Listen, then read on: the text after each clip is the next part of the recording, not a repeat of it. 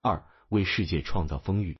致富不是从别人那里拿走什么，而是为世界创造更多。道德财富的创造使世界更加富足。有一种观念认为赚钱是罪恶的，对吧？它可以追溯到圣经里那句话：“金钱是万恶之源。”很多人认为银行家偷了我们的钱，在某种程度上也对。这个世界上偷窃一直在发生，无时无刻。从某种意义上说，人类世界的历史就是造者和取者之间那种猎物和捕食者的关系。有人创造、建设、努力工作；有人拿着剑、枪或者税收，裙带资本主义或者其他主义等等，变着花样的偷窃。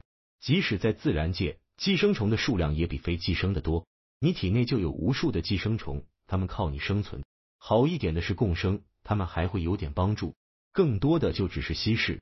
所有复杂的系统都是这样构建的。我关注焦点是怎样创造真正的财富，不是抢钱，不是把别人的东西拿到我的口袋，而是来于创造更多价值。显而易见，工作机会和财富数量并不是有限的，不然的话，我们现在还坐在远古。的洞穴里议论着怎么分柴火和偶尔捡到的死鹿肉。人类文明中的大部分财富，事实上所有的财富都是被创造出来的。它必定是从某个地方经由某些人运用科技提高了生产力，并通过辛苦的劳动创造而来。说他是偷来的那些人，只是在玩恶心的零和游戏，想借此获得身份地位。每个人都可以变得富有，现实是每个人都可以变得富有。看一下第一世界就可以明白这一点。基本上，第一世界的每个人都比二百年前的任何人更加富有。二百年前没有抗生素，没有电，没有人拥有汽车，也没有苹果手机。所有这些发明都使人类变得更加富足。今天，我宁愿在第一世界的国家做一个穷人，也不愿在路易十四的法国做一个富人；宁愿做今日的流浪汉，也不要做旧日的贵族。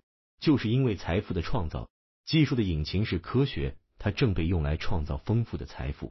所以，我认为基本上每个人都会变得富有。我想让你们做一个思维实验，想象一下，如果每个人都拥有软件工程师和硬件工程师的卓越知识，然后你可以出去造机器人、计算机、桥梁，给他们编程。假设每个人都知道怎么做，你觉得二十年后世界会是什么样子？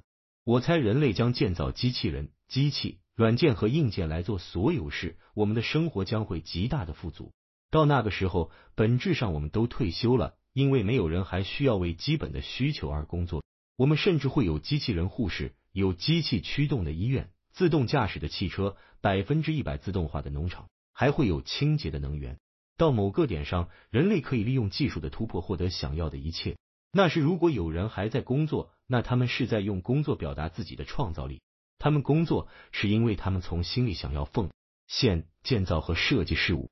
我不认为资本主义是邪恶的，实际上资本主义是好东西，它只是被劫持了，被外部因素的不当定价所劫持，被不正当的收益所劫持，而这导致的就是腐败或者垄断。